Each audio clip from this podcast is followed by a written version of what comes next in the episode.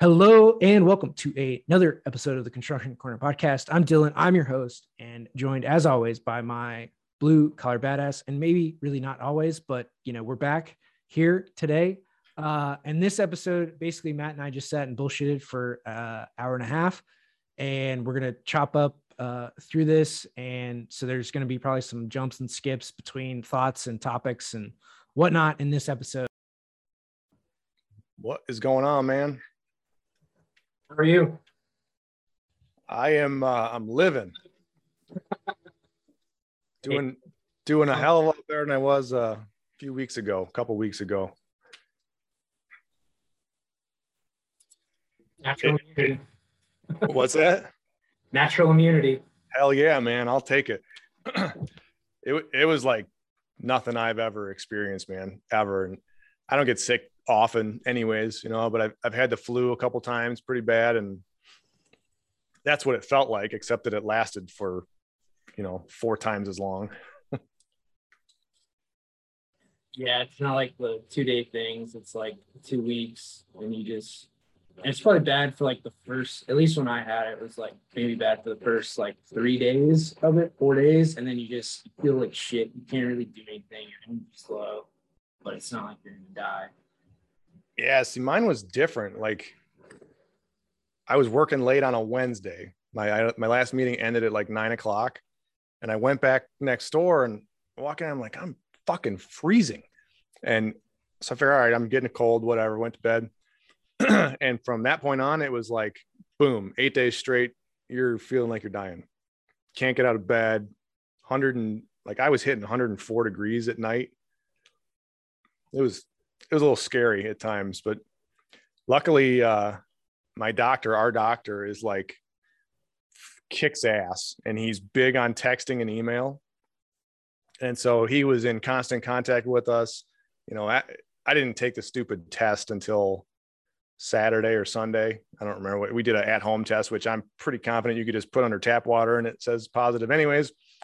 But uh, he prescribed some shit. You know, we got it Monday and his biggest thing is just like, listen, man, he's like, tell your wife that unless you start acting really confused or you're like gasping for breath, you are not going to any hospital. Stay the fuck out of the hospitals, stay away from them.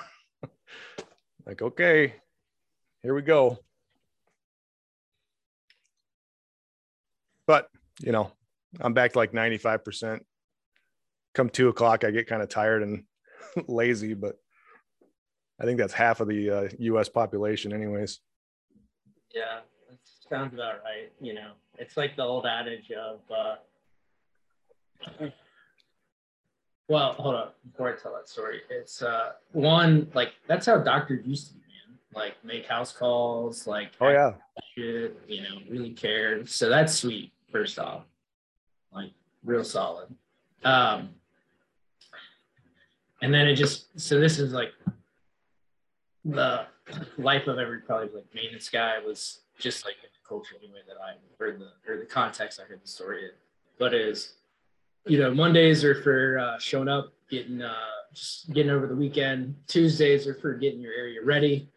Wednesdays are for work. Uh, Thursdays for cleanup, and Friday is uh, getting ready for the weekend. yeah, sounds about right. so how you been, man? You've been busier than busier than shit. It sounds like. Yeah.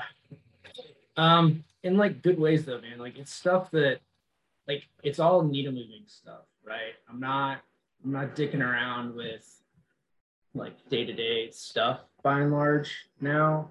Uh, and frankly, I almost get pissed when I get like work handed to me from uh, consulting stuff. Like it's nice, but it's just like you know, okay, I'm working for, you know, I'm doing stuff like a hundred bucks an hour. So it's like, okay, like I'll work three, four hours today, make a few hundred bucks, you know, or a couple grand over a month or whatever, which is cool. But at the same time, I'm like, this does not move the needle. Yeah. Whatsoever. Oh, this would help a lot. the mic was plugged in, it just wasn't selected. So it was on my PC and my fan is loud as shit. So gotcha. good call. Um, clearly I haven't opened Zoom in a while. Um, so yeah, man, like uh, the like I just I'm doing so much needle moving stuff now where like plus so I started phase one uh first last week in November, whatever that was, the 29th. So I'm on whatever day 14, 13, I don't know, whatever it is. Nice. Um, and like my my power list is like blog post, LinkedIn post, uh, lift with my band system, gratitude, video to Instagram, which goes to Facebook, marketing activity for uh, really for anybody, but cowabunga primarily, 30 minutes of stretching, breath work, uh, and then all the 75 hard stuff plus cold shower visualization. Like that is my list. And then on top of that, so like clarifying the power list.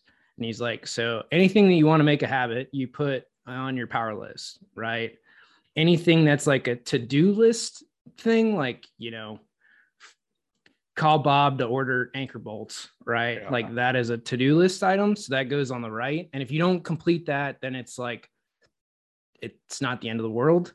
Um, it's not, you know, a power list thing. So it's like marketing activity, right? Something you could do Monday through Sunday and completely make a habit that needs to go on the power list. So, you know, maybe it's a call, maybe it's a contact for your for business stuff, but it could be like writing emails, you know, posting like uh something that is you know moving that needle forward, but can also then becomes a habit is the whole point of the power list. And I was like putting a lot of to do shit on my power list, which yeah. is what frankly made phase one like always a bitch because I put like stupidly hard, you know, to do tasks on the power list side of it versus like habit creating things.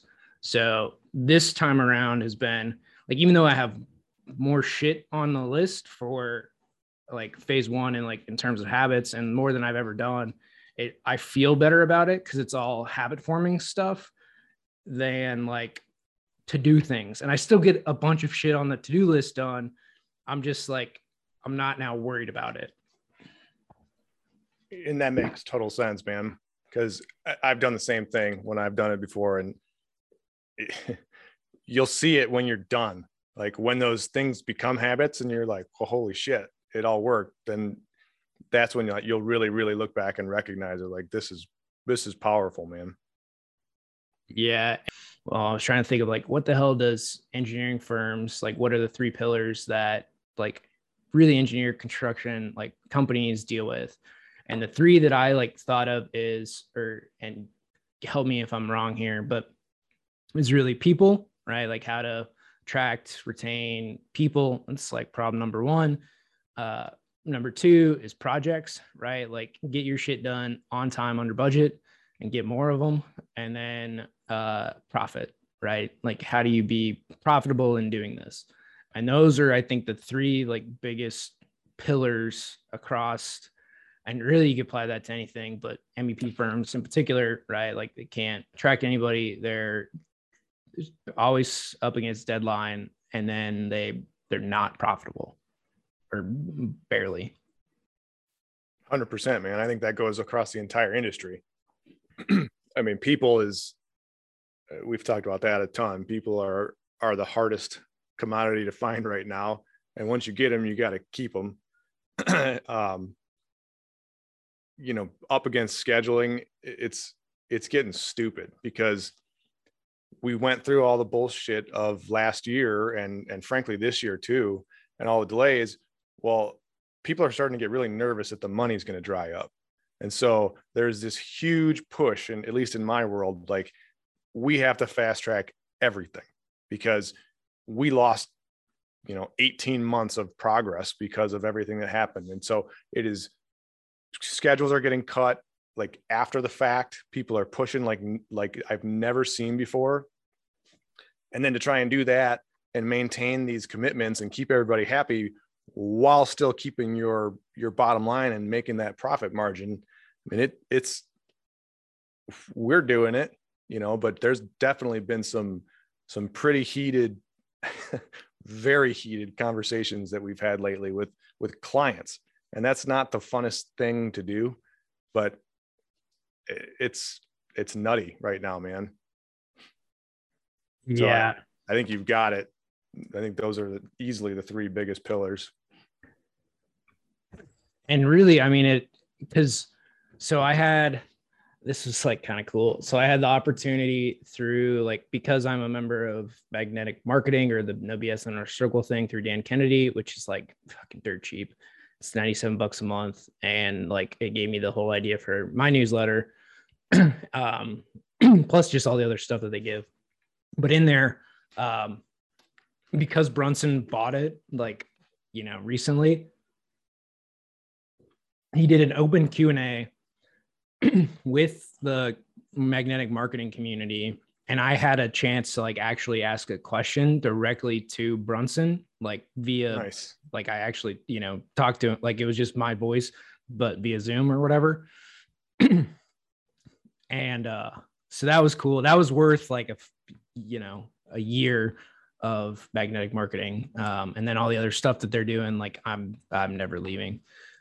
um which is like that says a lot, right? Just in like those few bonuses and like all the other shit that they're gonna send here in, in the mail and more newsletters and all this stuff, right? It's totally worth the 97 bucks a month I pay. Um,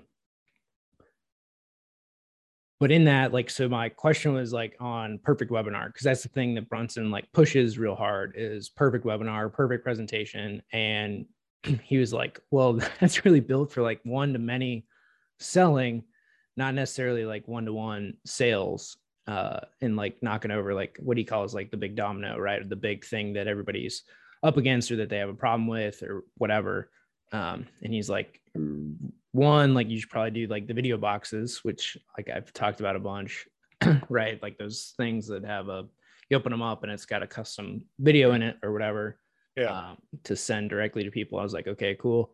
Um but the other one was like making presentations specifically for each buyer persona within the company.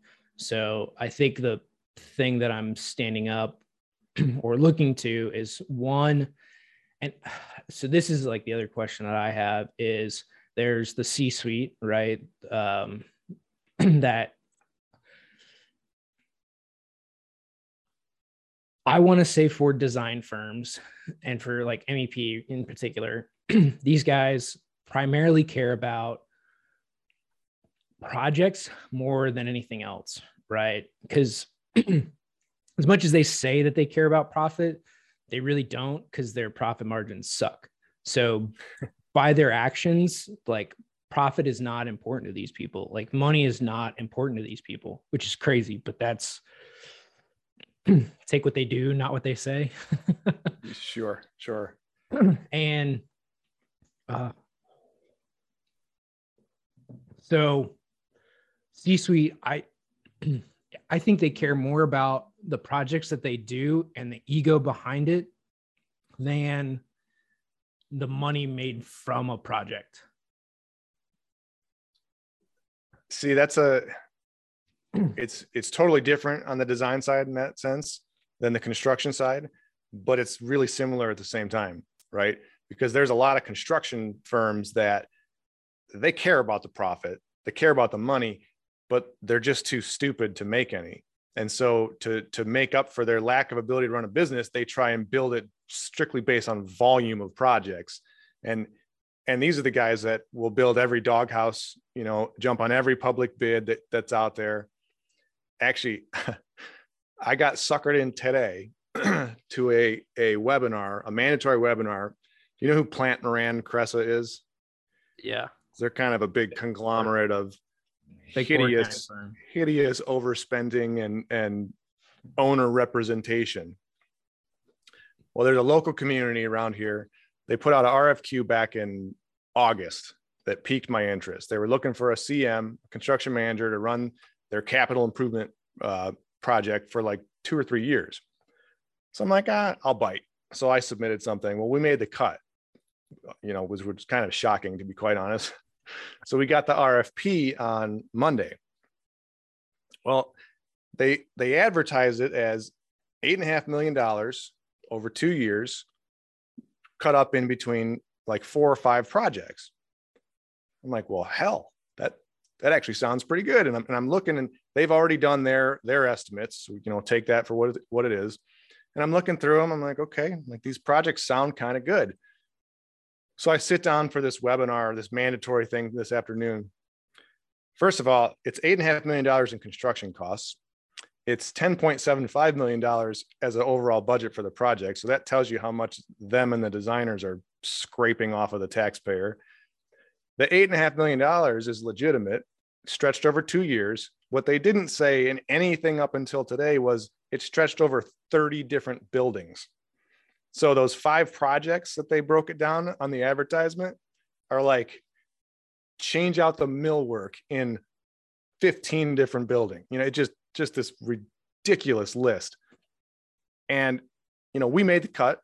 I was one of seven GCs on the call. And I'm looking around or you know, looking through the camera. And nobody looks pissed off except for me. I couldn't believe it. So I laughed. I'm like, good luck, guys. I can't even I can't even listen to the rest of your speech. It was it was infuriating to me. But you see these firms that do that, and I totally get what you're saying with the design side, but construction guys will just just eat this shit up. And it's just let's get as much as we possibly can and we'll deal with the numbers sometime down the road. Yeah, it's a total ego play, right? It's total ego and they want they're they're touting their top line even though their bottom line is fucking garbage. Bleeding. They're dragged behind the horse that they rode in on. I mean, it's bad. And that's just like across the board, but it's it's all an ego. Like I built that. I did this. Like this is what it comes down, you know, like I that's just what I like when you really start to think about it, it's all ego driven because they're just chasing that next project versus trying to make the thing that they have profitable, which is like every shiny object syndrome you've ever seen. Right. Totally. And I, I would rather do four projects a year and, and make my margins than do 40, you know, but I just, I never understood the, the opposite mentality where, you know, they just want to keep stacking them, stacking. And it's one thing if you're for the bigger firms, if it's a really high end, you know, arena or something you can, you can gain some intrinsic value out of or, or future marketing, you know, the, the big, we did that. But when it's the doghouse, like, what the hell? I mean, and I guess somebody's got to do it. So that's good. They can, you know, go chase that stuff and leave what I want to me. But I just don't get it, man. Well, it's because you're not an idiot, you know. I mean, that's what it comes down to. Like, I've talked to Dan about this, Dan Weiss, and like, um, so with offsite, their margins are double what a drywall contractor is, right? And doing all the framing and offsite stuff and steel, yeah. right? Their margins are double net net. And he's like, I could do four hotels a year and make way more money with like one client. Why would you want to go anywhere else? and he's like i could do you know and it's like because he's just looking at it like i could do and because of his standing right he's been in the industry knows everybody for 20 years and he's like i could go do the like a couple hotels or i do like one warehouse like uh framing or uh those like h trusses mm-hmm. and mm-hmm. do those and like he's like i could do 20 million make five and have like three projects a year. and and what I've found is it doesn't matter if it's a million dollar project or a 20 million dollar project, it takes the same amount of work on the pre-con side, on the management side, on the even on the design side, all of it. Like oh yeah, there's there's that base like this sucks. you know, like thing to get through, like contracts, uh setup, accounting yeah. pieces, like all the like suck factor. And it it doesn't matter whether that's a five thousand dollar bathroom renovation or a hundred million dollar, a billion dollar stadium. The shit is the same. Uh, you and I are both on the same page. I that's why I'm a shitty project manager, by the way. Uh, you know, I, I can't do it because it that stuff, like I'd rather just skip it and just shake a hand and be like, let's go. Let's let's do it. Let's build it now. And obviously you can't do that, but uh, that's why I hired a good project manager. I mean, some people are built for that stuff, man. Like for sure. Love it. Yeah. So like I come down to the the two things like in construction, and it sucks, but this is the reality of it. They care about projects and they to an extent care about people. Right. And then profits, like I hope there's some around here somewhere.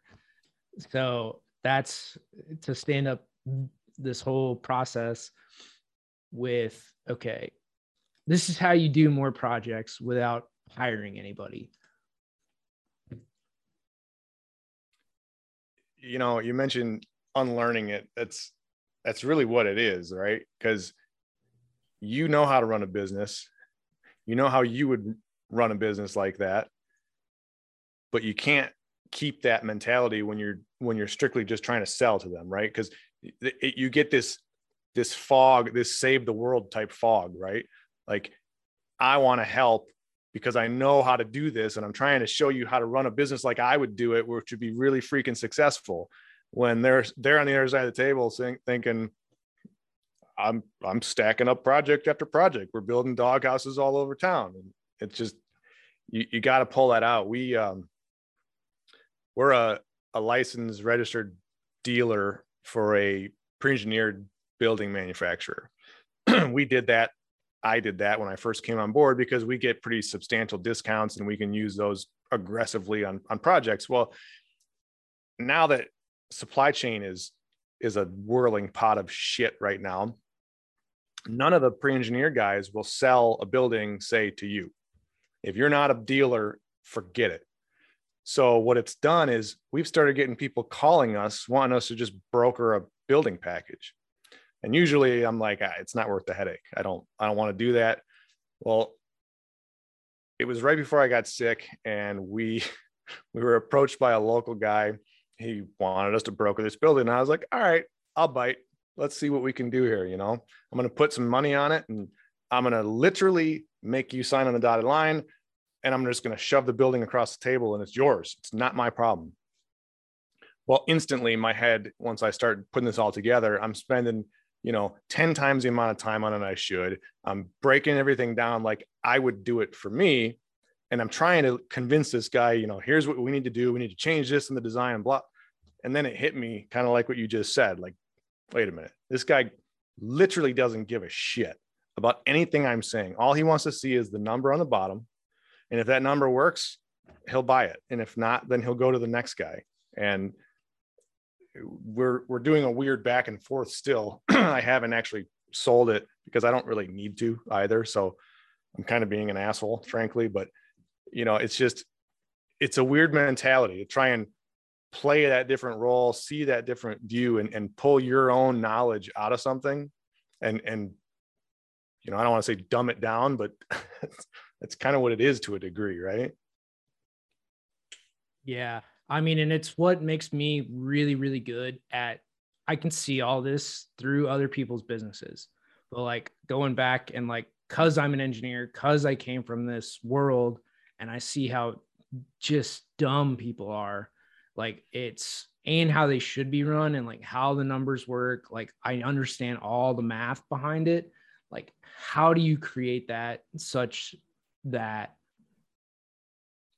I don't know any of that stuff to then you know come back to them and it's i i keep coming back to the only thing that they care about is doing more projects. They don't really care about saving time.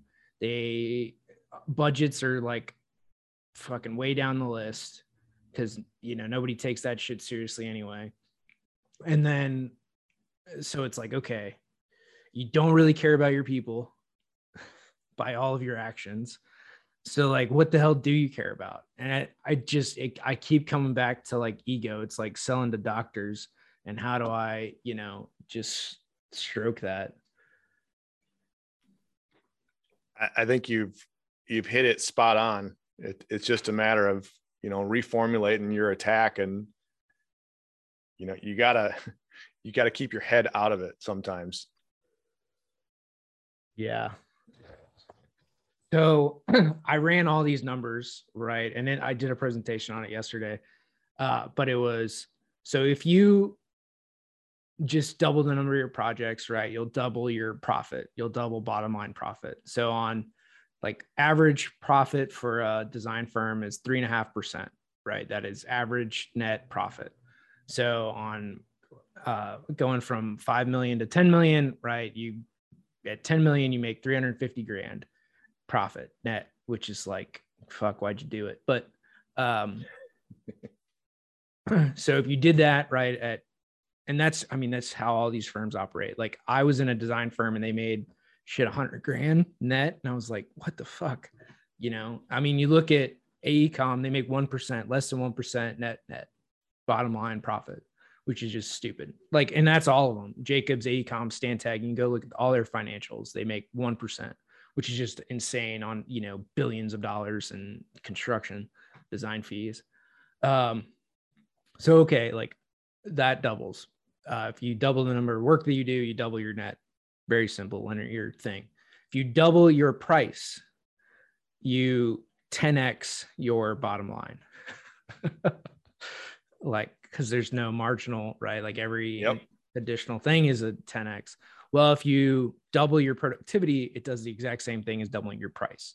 You just now don't have to deal with clients not wanting to, you know, pay more for something. So if you double productivity, it's a 10x increase. If you only double the productivity. So, like in an MEP firm, so you double 33% of it. I 5.55. Well, you double your projects and you double your productivity, right? For a third of it, you 5.5x your uh, net net. So going from five to 10 million, which is very realistic for most of these design firms. Like, sure. you know, it's not, you know, it's like going from 15 engineers to 30 it's not like a huge increase in stuff. So at doing that and just doubling your electrical and technology productivity to where you hire no additional people, I can add from five to ten million dollars in revenue. I will add 1.6 million to your bottom line. I'd buy it today. And like, you know, like what would you pay, right? Like to add 1.6 million, would you pay 160 grand? I'm like, people are doing this all the fucking time in crypto and they don't even have a guaranteed return. like it's just, you know, would you pay 80 grand, 5% to get a $1.6 million return? Of course you would. Well, for yeah. 295 bucks a week, you can have all this.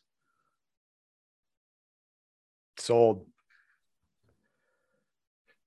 Yeah. And so it's just like, you know, but that that's like the the math side of it that nobody understands, right? Like these, like, dude, you double your projects and you double your productivity. It's not four, you know, it's 10. Right. I mean, maybe that's what it is, right? Maybe it's just ripping it down to to the bare math and, and just sticking it in their face so blatantly that they can't not see it. yeah i mean that's what i'm uh yeah so here's dude here's the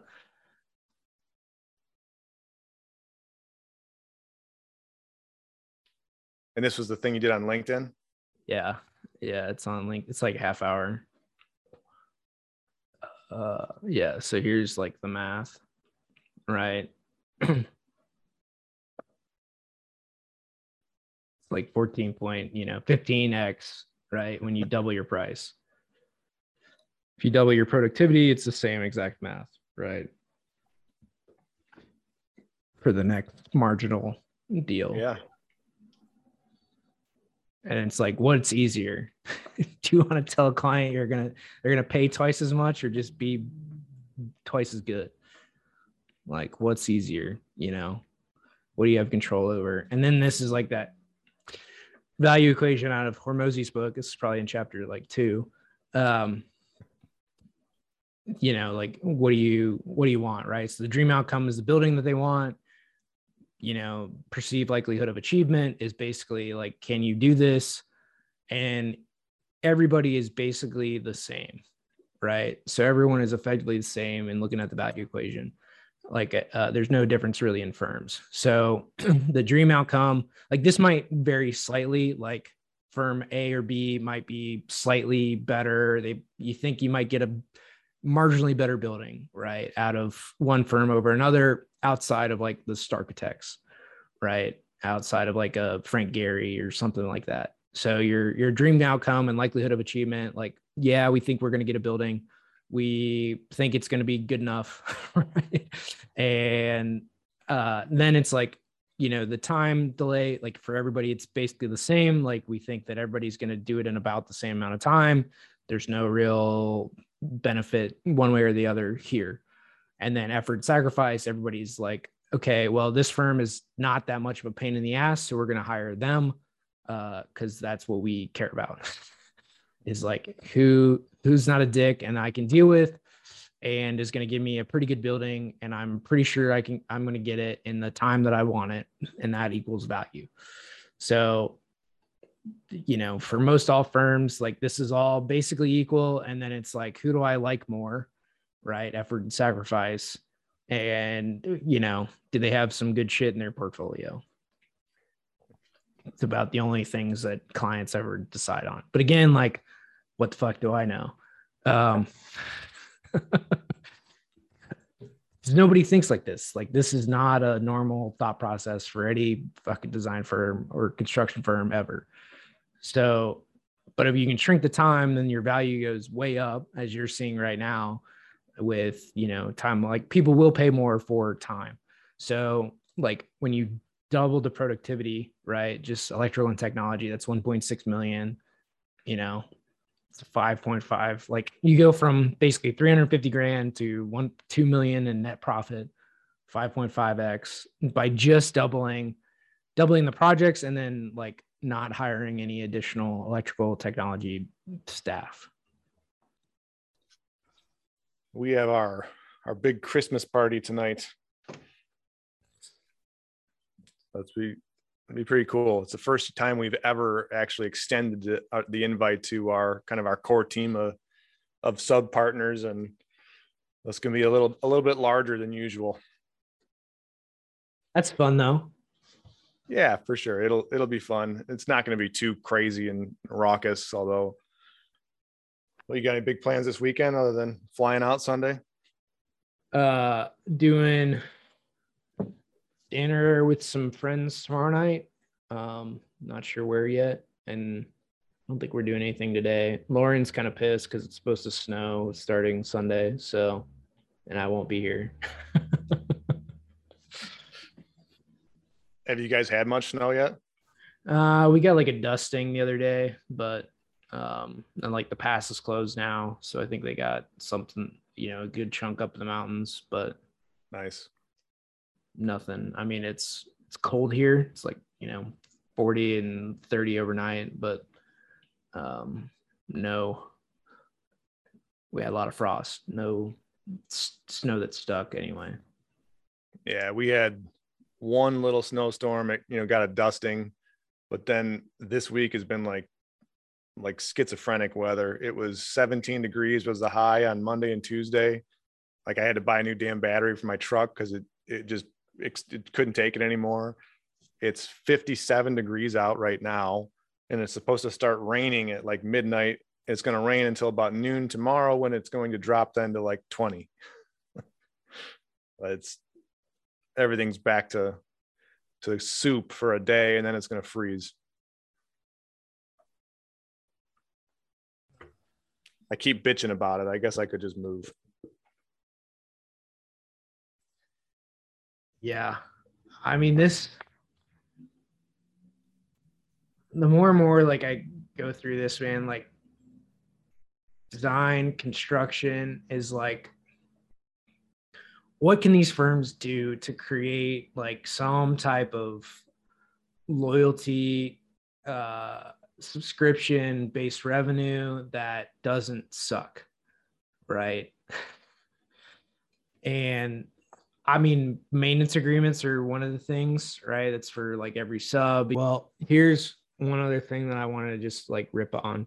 So within marketing, right, and all the firms out there that do anything and everything, that they have they have no unique selling proposition. So within like the marketing world, this is called like USP, who is created by Dan Kennedy. And it's all about like what makes your firm different? Like what's the thing that separates you from everybody else? Because for the most part, when you look at it, like, okay, you did this school, I did that school. You did this firehouse, I did that firehouse. You did this, you know, uh, barn, I did that barn like there's nothing really different. You just did a different building. They're all functional. They're still standing and you didn't get sued over them right? Like these are the core things. Like as funny as that is like it's the truth right? Like hey yeah. this didn't catch on fire or this wasn't the you know bridge that collapsed in minnesota right? Like that firm's shit out of luck in getting anything else. Well uh like so what what actually makes you different? Like what do you stand apart in doing? You know is your core competency like schools? Is it healthcare? Is it whatever right? Like industrial is what you do and you're really good at it. Like and then you have a stance on whatever that thing is. You know are do you write white papers on healthcare environments and how to make a healthcare project more successful or an industrial project more successful and using these construction methodologies to actually move the project forward quicker in an industrial environment with plants that are in operation on a big campus, you know, for these different manufacturers. What are the things that you can do to like renovate old ass uh, warehouses and manufacturing space that are in downtowns? And this is how you can bring in, uh, you know, assembly lines and all this other stuff to make those old buildings and downtowns actually viable and not just put condos in them.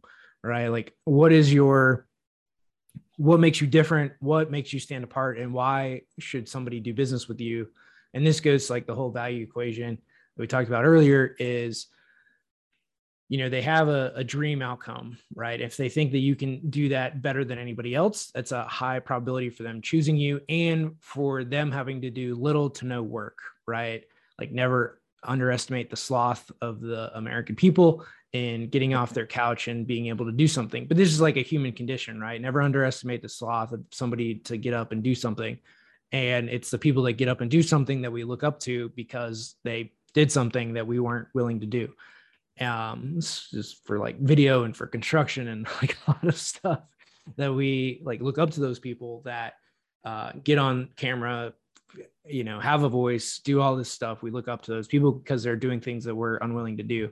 So if you can make it super easy for people to use your services buy from your company right? Like do all this stuff and like construction is the probably the worst uh, thing to ever do business with outside of probably a, a lawyer that gets paid by the page to create some of these contracts is because our contractual process is so laborious, is so hard to get through and understand, especially for first time building owners, because they've never seen, they don't know what the AIA is. They don't know what an AIA contract is. They don't know what any of this verbiage is. And they're going to have to spend 10 hours with their lawyer to try to figure it out at 500 bucks an hour for his time to get through a contract we like, you know, do every day. So from that standpoint, like making that process as easy and efficient as possible for like signatures and all the other stuff that has to happen to go into like reviewing contracts, agreeing to terms, payments, like all that stuff, right? And those are like the three people things or three three things people really care about is what's the schedule, what's it going to cost, you know, when do I have to pay? Um, are you know because th- at the end of the day they just want their building and to never have to pull that contract out of the bottom shelf of their file cabinet ever again. And in there it's if you can do that right so that's on the bottom of the equation is to make their lives better um, more efficient. They don't have to they don't have to do anything right? That's the bottom of the equation is their sacrifice and effort and the less sacrifice and effort that they have to give, the higher the value is. Plus, if you they think that you're going to do deliver a better outcome than the other guy, because we all know that basically whatever firm you're going to hire, your likelihood of achievement, right, and you getting a billing is very high. So for the top part of the equation, uh, we know that that's like super high. And then for the time delay, like that's the other thing, right? If you're more efficient, if you can promise a faster timeline, especially with uh, supply chain problems, we know that you're going to provide more. So if you can issue all this stuff into your unique selling proposition, and as a, a Michigan guy, you'll appreciate this story, Matt. So good old Domino's, which is uh, from Ann Arbor. So their initial customers were, you know, Michigan students, is, you know, hot, fresh pizza in 30 minutes or less, right? That is their unique selling proposition. So when you look at that, hey, dream outcome, I'm hungry, drunk, and uh, I would like food, right? So, and if I can get it in 30 minutes or less, I don't really have to sacrifice anything. It's delivered to my door. The time is pretty short. I get food in my belly and I'm going to be happy with it. High value. And that's what made Domino's. Uh, so when you really look at this, right, it's a unique selling proposition, or uh, when it absolutely positively has to be there, it's FedEx's you know unique selling proposition before overnight was a thing. So again, you know it's going to get there. That is a lot to unpack, but uh, I'm going to start with the Domino's because that's that's close to home here. Um,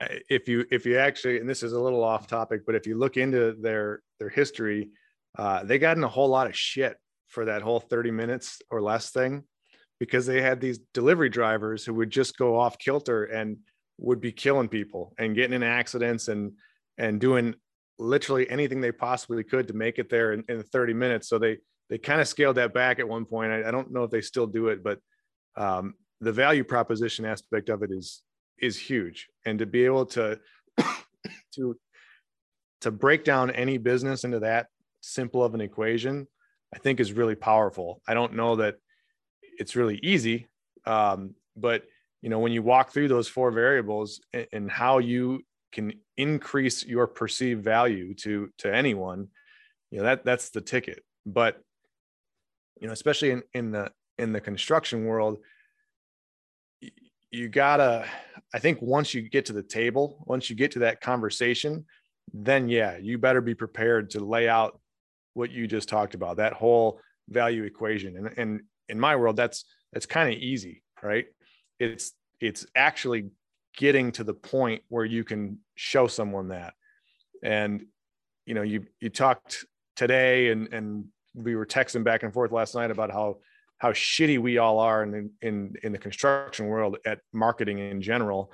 Um, and i think that's that's the absolute truth you know we we don't do it and we don't do it well. And you know we don't do it well personally. I, I know this you know social media campaigns or social media postings tend to turn into just portfolios of the shit i built. And kind of like you said you know i can build a barn and that guy builds a barn and we're all going to post pictures of our barns they look pretty much the same and, and as long as they're not on fire or, st- or you know collapsing how do you differentiate?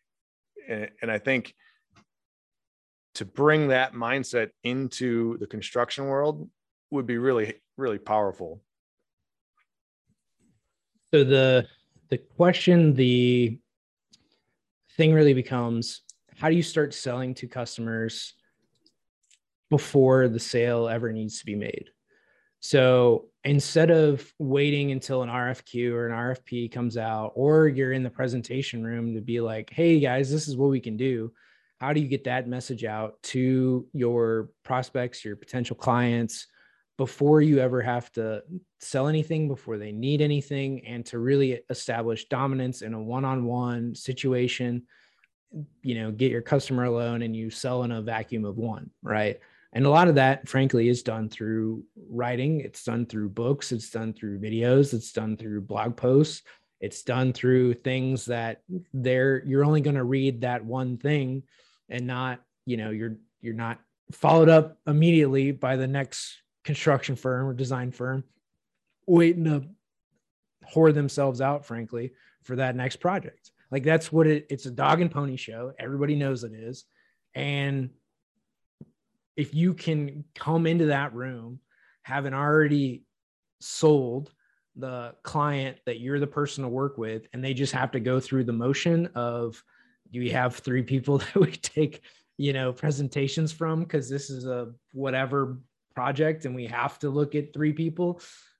You know it's it's a formality that you just have to do and like not screw it up so that you're able to get that project but all your selling was done months years before you ever walked into that room. And it's getting to that point of this is why we do these things. This is these this is the nuance in everything that we do. And it's not that and it's that every one of you can tell that story can do it in a nuanced way. You just don't. And that's the difference right? The person that does that that puts in that effort does the thing is going to win more projects than the guy that doesn't and it's a again not that you guys can't. It's not that anybody can't. Anybody can do this. Like you can do a podcast, you can do a show, you can do whatever, transcribe it, send that to a client, and do that on a regular basis, right? Like it is not necessarily hard. It just takes a little bit of effort. You know, commercial construction can't just survive by putting up billboards on the freeway right? And, most people don't recognize that to really win in this game you have to be willing to plant seeds to grow a forest right? And, and i i use that analogy with my people all the time in that you know our sales cycles are are stupid long. You know they're long enough that that some people will forget about these projects but it's it's planting that seed so far in advance that by the time it sprouts and is is a viable sapling or you know whatever the next stage is that like you said that you know they're they're not the, the client the prospect isn't thinking about anyone else. And once you get to that point and then you start having business come to you because the trees are are growing then it's just a, a maintenance thing right you have to you have to water them you have to take care of your you have to take care of your forest. You can't let it burn down. You can't let it get logged out. You you can't let you know oak wilt come in. and it's all based on excuse me on on production, on doing what you say you're going to do, you know, on being honest. But to to to get those seeds in the beginning, that's a really hard thing to do you know you, you got to know where to find them and you got to know how to do it and you got to be you got to recognize that this shit doesn't happen overnight. You know it could be 10 years. And, and i think that scares a lot of people away from the industry at least from from starting new in the industry is you it's very difficult to just walk in to eh, to a new place and start a commercial firm design construction whatever and instantly boom make it. You know my my wife and i have this conversation all the time. I'm we're both constantly bitching about the weather here in michigan. And why don't we just move? Why don't we just go to florida or go to wherever? And yes the idea is romantic and it makes a lot of sense for about 15 seconds but the reality is i know i could go down to florida and start a construction company. No problem. I've done it here. I've done it numerous times However, that shit doesn't happen overnight. And you know, without without pre-planning all of this so that you know I was marketing and planting my seeds now my forest or planting my forest in another state it, you know it'll never work it'll never work the way you want it to when it comes to like maintenance and following up with clients the so this is my third month doing it.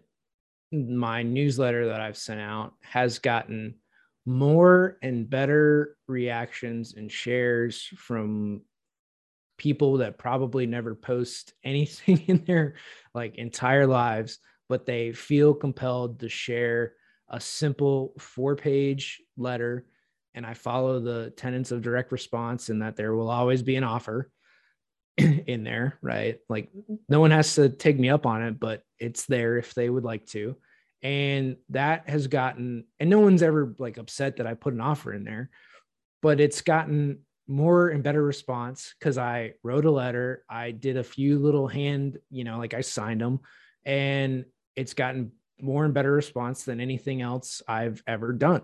And for all of you, like to write a four page, again, front back, right? Four page deal, uh, two pages front back. Like it's not all that hard, right? It's 2000 words is I think what it comes down to. It's not overly complicated. It's some stuff, some personal stuff, some business stuff, some shit I felt like talking about. And that's it. Like it's not overly hard, it's not overly complicated. And the simple follow up and the dollar that I spend in uh, envelope, paper, stamp, which is stamps the most expensive thing in there to send out is like well worth it. But nobody spends the dollar a month a client to follow up and keep them engaged in whatever it is that you're doing. I can't even disagree with that a bit. I don't do it. Nobody does it. You know, we we talk to it. we we follow up with past clients, you know, and and on a cursory level, we try and keep in touch, but nothing routine and regular to make sure that we're in in their their mind frame all the time. Um, I can tell you that I read your newsletter every time I get it, and I can see the power in, in doing that. It, it's just a it's a discipline thing, right? It's it's a you got to be willing to put in the work, and you got to be able to build that habit out of it and keep doing it, and that's when it starts paying in in dividends. And to be honest, like so, it took me two hours to design the first one to get all the logos and layout and whatever, maybe more, two, three hours to like lay it out. And then it takes me two, three hours to write it. And then it takes half hour to print them and sign them and write a note and stamp and put them in the, you know, mailbox. Right. So it's four hours a month, maybe to to do that, like half a day to keep in touch with people that, you know, want to hear from you. And I mean, I've had it's I, my numbers aren't huge, but it's like 30% growth month over month. I'd say that's pretty huge. I mean that that that's a tremendous number actually. I mean, what do you get for a normal email campaign? You know all about this stuff. Um, I mean, like a well, so one, I get a hundred percent open rate on the letters. I'm pretty much like guaranteed. So like an average, like a really great email campaign in this day and age is like 15% open rates. 20 is like for a warm audience, 20 is like you, are good. Uh, 15 is more likely. And then like for cold, it's, you know, five, 10%. And then click through rates are 5% total, or really like you, you start like, and 5% is amazing. 3% is like good, you know, for a direct response campaign. So like you send something in the mail and this is like the think back when you were a kid, you know, for getting like Sony music subscriptions for, uh, you know, whatever BMG music, uh, like the for that campaign to be successful, 2% response rate was all they needed for that to be a successful campaign. Uh, one and a half, they were probably doing good. Like they were breaking even on the front end of the campaign with, and then they had hopefully a back end that made money. So they didn't ever have to be like actually profitable on the, the front end of, of that stuff. So that's the, you know, in 1%, you were probably losing money, but if you had a back end, then it was fine. Um, so like that's how those numbers break down. I mean, like openability, right? Deliverability is one of the biggest things, and I, I can almost guarantee that so long as my letter gets delivered, which is the biggest thing, right? The mailman didn't lose it somewhere, right? Uh, but so long as it gets delivered, it will get opened. And that's huge.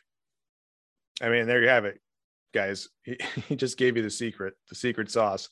He also told you how I single handedly built my entire music collection back in the 90s um, and why somehow BMG and Columbia House never went out of business by giving me all those free CDs. But that's a topic for another day.